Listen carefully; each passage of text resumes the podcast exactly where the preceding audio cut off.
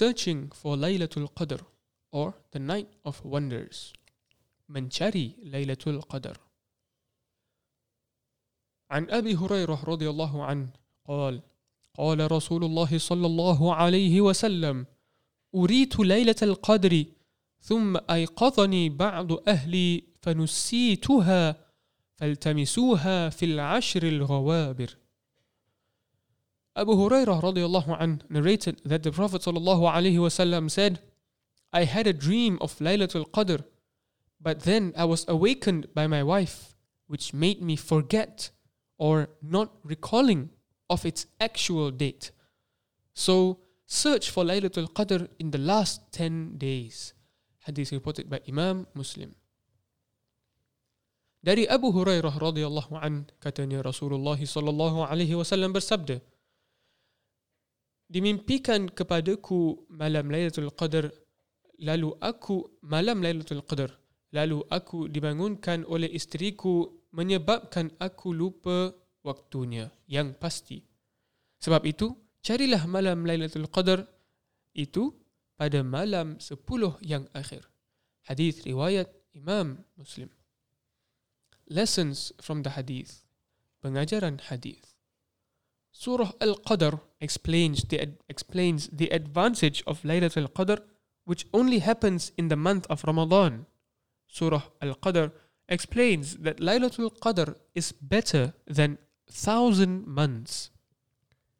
If we perform or worship precisely on the night of Laylatul Qadr, we will receive a reward worth performing acts of worship for 1000 months, which is equivalent to 83 years of acts of worship.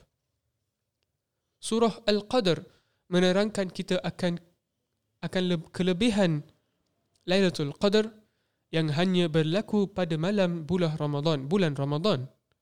Surah Al-Qadr menerangkan kita bahawa Lailatul Qadr itu lebih baik dari seribu bulan. Jika kita beramal tepat pada malam Lailatul Qadr, maka kita beroleh ganjaran pahala seperti amalan seribu bulan iaitu bersamaan dengan amalan 83 tahun. We must remind ourselves that the month of Ramadan is actually as a practice for us to continuously perform good deeds. Let us not be inconsistent in doing good deeds only for the month of Ramadan, but continue these deeds also in other months. Perlu diingatkan di sini bahawa bulan Ramadan itu adalah latihan untuk kita bergiat beramal soleh. Jangan pula kita tidak kita tidak istiqamah iaitu konsisten dalam beramal ibadah pada bulan selain Ramadan. May Allah Subhanahu wa taala increase us in tawfiq and hidayah. Assalamualaikum warahmatullahi wabarakatuh. The forgotten doa.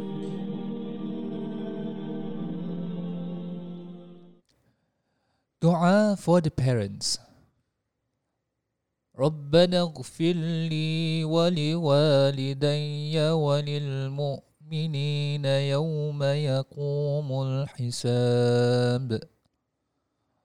رب ارحمهما كما ربياني صغيرا.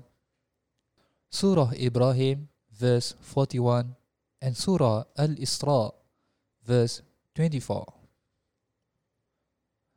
O Lord, forgive me and my parents and all the believers on the day when the reckoning will be established.